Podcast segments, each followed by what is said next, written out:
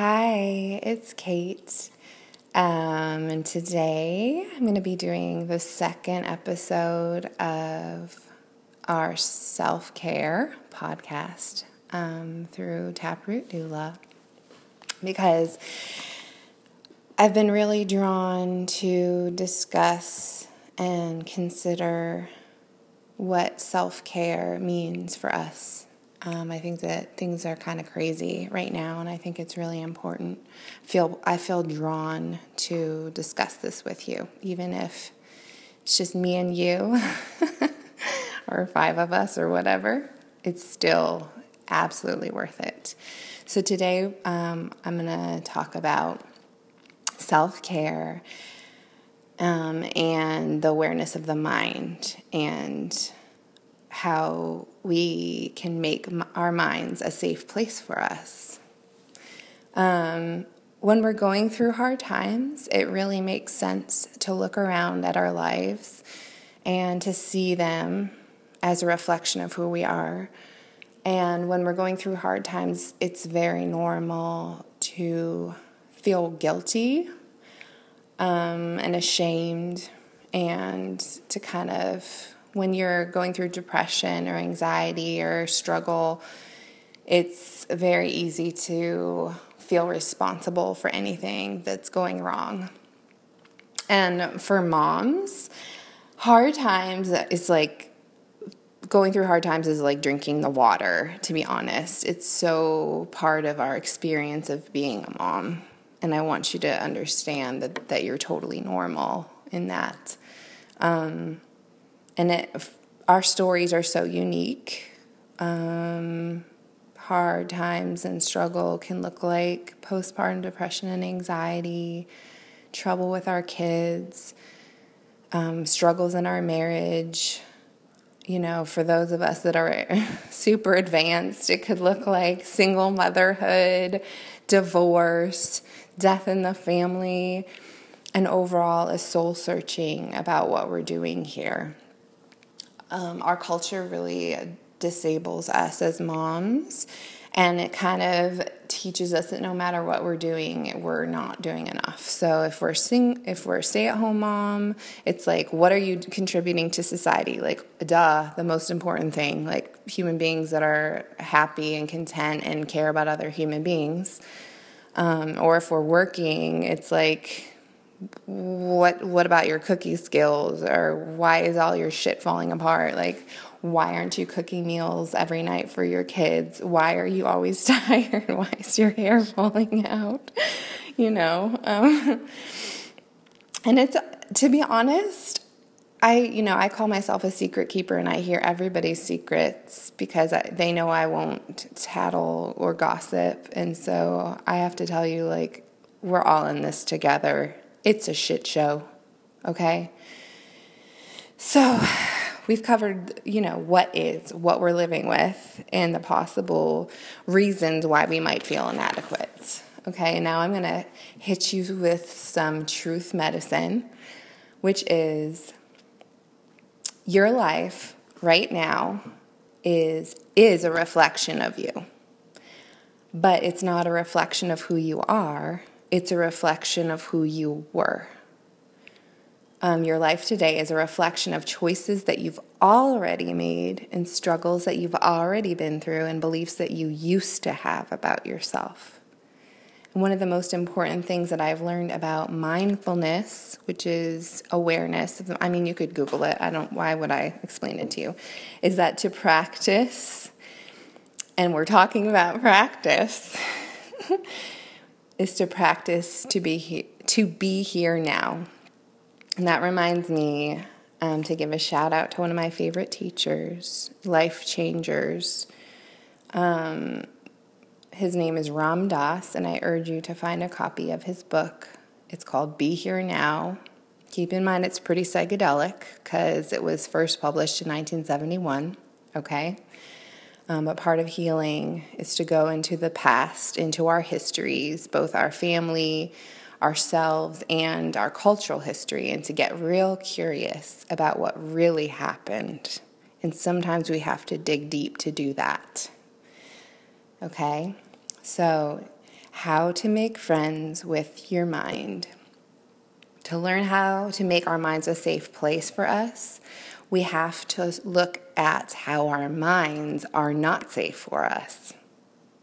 And I don't think that I need to make that really complicated homework for you. All you have to do is to understand um, that it's all around you. It's the air that you breathe, okay? All you need to do is open up your computer, turn on your phone, turn on the TV, and watch the news. That's the simplest way to do it. I mean, we could write a dissertation about it, but that's easy. If we're getting messages about who we are from a world that is really fucked up, the messages that we get are going to tell us that we're not good enough. Period. And let me simmer that down even more. If you get the messages about who you are from outside of yourself, then those messages are going to tell you that you're not good enough, with very few exceptions. And you might be saying right now, Hey, Kate, but you're outside of me talking to me, so why should I listen to you? And that is a good point. And I want to say right now that you should be questioning every single voice that you hear outside of yourself, including me. And you should be doing it as much as you second guess your own thoughts. I'm not just talking about the news, I'm talking about your family, your friends, your boss, your colleagues, your fellow moms, your homeschool co op, even your own mom and your own partner. I'm not telling you not to care what anybody thinks, not to love them, or value their relationship with them. I just mean that I want you to question the messages that those voices are telling you about who you are. We all hear a soundtrack in our minds. It's the way our minds speak to us. And when we're not doing well, that soundtrack is saying some pretty nasty things. And I really don't need to trigger anybody by explaining that. I'm pretty sure you can sit with yourself for two minutes and write down some nasty things that you hear in your mind, okay? But we're talking about how to make your mind a safe place for you. First of all, I want you to get really quiet. And I'm right there with you. This is the hardest part. It is so hard to shut off the noise. And it doesn't need to mean it doesn't need to mean going on a meditation retreat for a month or becoming a yogini. it might just mean taking a bath by yourself or sitting on the fucking toilet for an extra three minutes. And for overachievers, it might mean sitting quietly with good posture. Okay? That alone is really hard, I know and becoming quiet. Don't talk. Try not to think.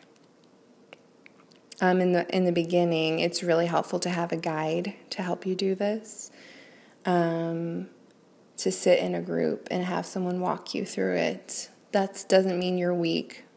Just you have to start somewhere. You have to start somewhere if you are walking around all day and you're thinking these shitty thoughts and you're miserable and you're sad, you're going to need to start somewhere. It's like learning how to speak a different language or even to speak your own language. Okay?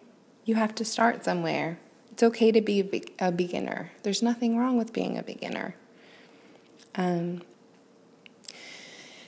so you have to learn it like a skill. And the more that you do this, the more you'll be able to create a connection not only with your here and now self, but with your inner self, your heart, your higher self. And for me, when I see my higher self, I consider her to be like my perfect mother, um, the mother that I am to myself a safe place, someone who loves me unconditionally, someone who only wants the best for me, who only wants me to grow um, and who's willing to see me fuck up because she knows that that's how growth happens. Okay? And you'll start to recognize that voice because she will say things like, Wow, you're amazing. And I can't believe that you did all those dishes. You're a fucking superhero. You're such a good mom. I saw you angry right there, and I understand. I saw you lose control in that situation, and I totally get it. Okay? And I still love you. I loved you even when you fucked that up. And I know that you're going to do better next time. You're so strong. You are so brave. I'm proud of you. If your inner voice is not saying those things, then it's not your inner voice. It's very simple because your inner voice is pure love. That's how you know it's her. the more that you hear her, the more you'll trust her, and your life will change. That voice is not the voice of the person that you used to be.